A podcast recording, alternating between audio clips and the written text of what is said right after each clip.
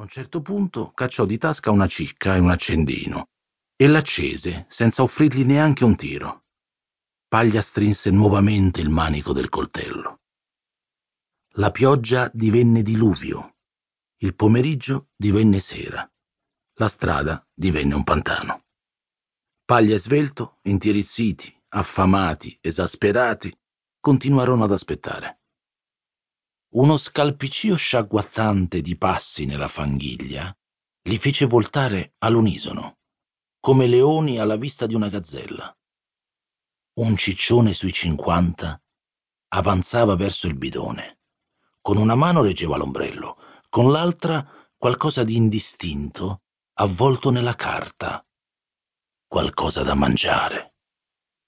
Sveglio sentì l'acquolina in bocca e dallo sguardo famelico di paglia capì che anche lui stava provando la stessa sensazione. Il ciccione masticava a tutt'andare e dalla cupidigia con cui stringeva il cibo capirono che era quasi impossibile che buttasse via qualcosa.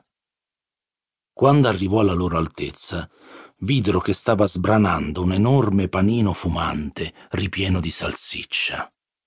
Si scambiarono un'occhiata.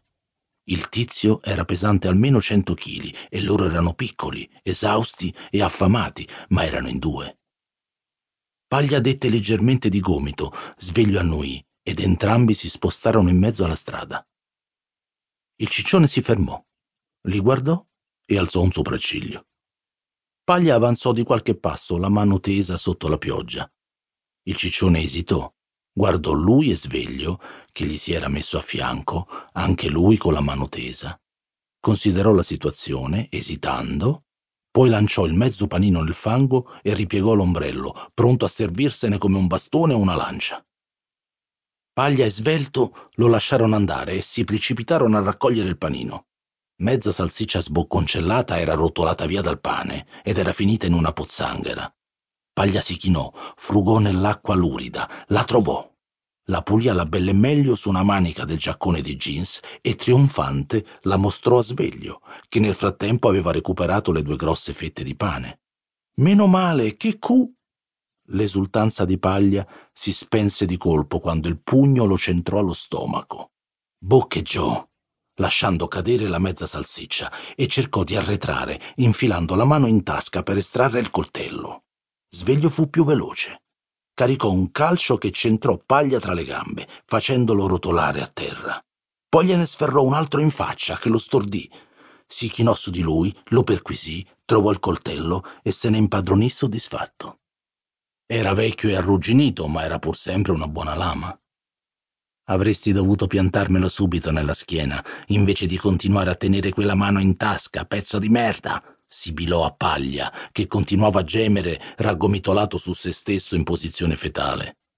Gettò in aria il coltello, lo riprese al volo, lo ripose nella tasca posteriore dei calzoni, poi ritrovò la salsiccia ormai lurida e spiaccicata, la infilò nel pane senza neanche pulirla, azzannò il panino, lo finì in quattro morsi e si allontanò fischiettando, seguito dallo sguardo fiammeggiante d'odio di paglia che tentava di rialzarsi. Aveva ancora fame. Aveva sempre fame. Camminò a lungo sotto la pioggia, le scarpe sfondate che sollevavano schizzi di fango, inzaccherandogli i calzoni. Doveva trovare un posto dove passare la notte, ma lo stomaco continuava a brontolare e sperava di rimediare qualche altra cosa da mangiare prima di prendere la strada del tombino. Per un attimo pensò di tornare a casa. Erano almeno due settimane che non si faceva vedere e di sicuro avrebbe rimediato qualcosa di caldo e qualche vestito asciutto, ma non aveva un centesimo per l'autobus ed era troppo esausto e affamato per camminare due ore sotto quella buriana. Domani, promise a se stesso, domani ci torno. Lungo la strada frugò in un paio di bidoni della spazzatura e pescò una mezza cipolla ormai moscia e vizza. Meglio di niente strappò via uno strato di buccia e la mangiò, pensando alla smorfia che avrebbero fatto gli altri quando gli avrebbe alitato in faccia.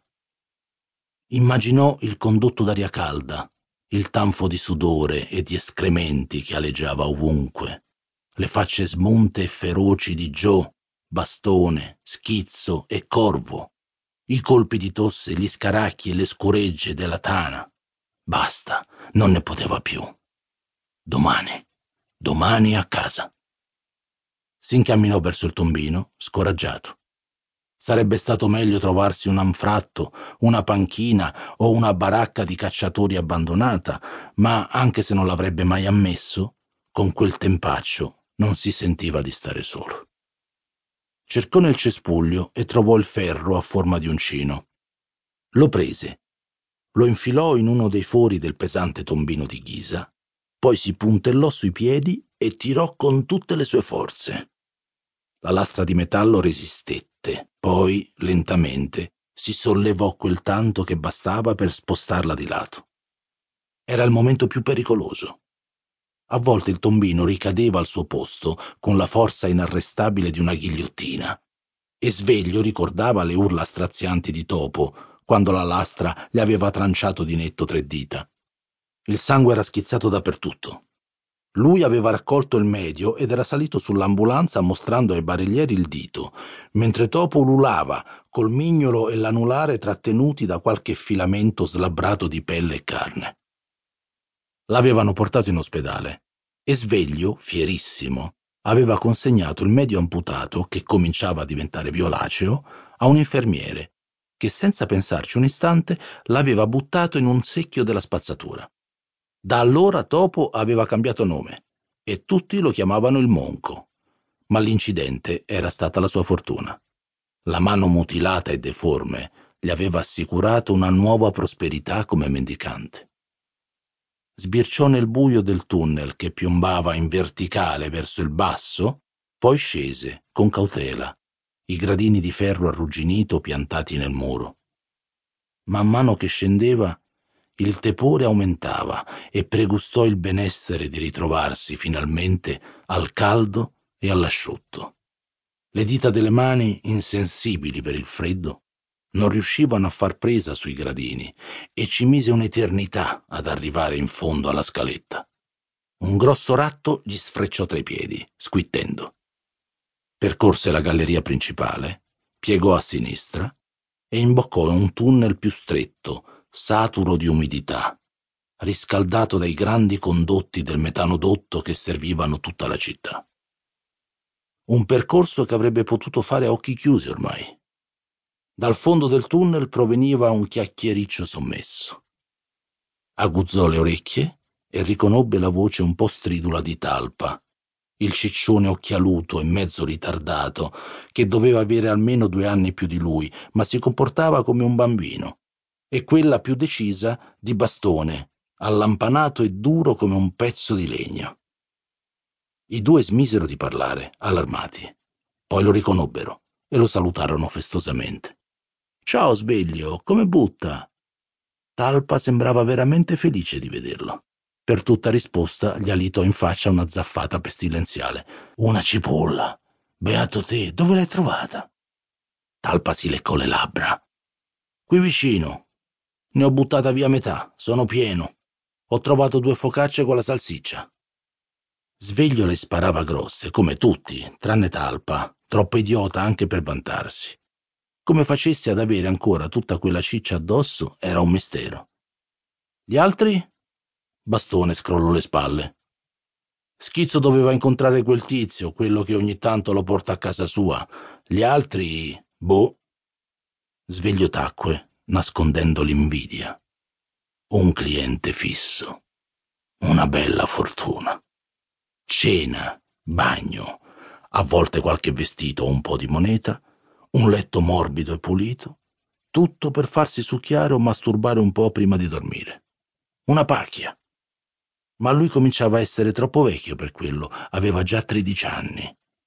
Ormai anche chiedere l'elemosina rendeva poco.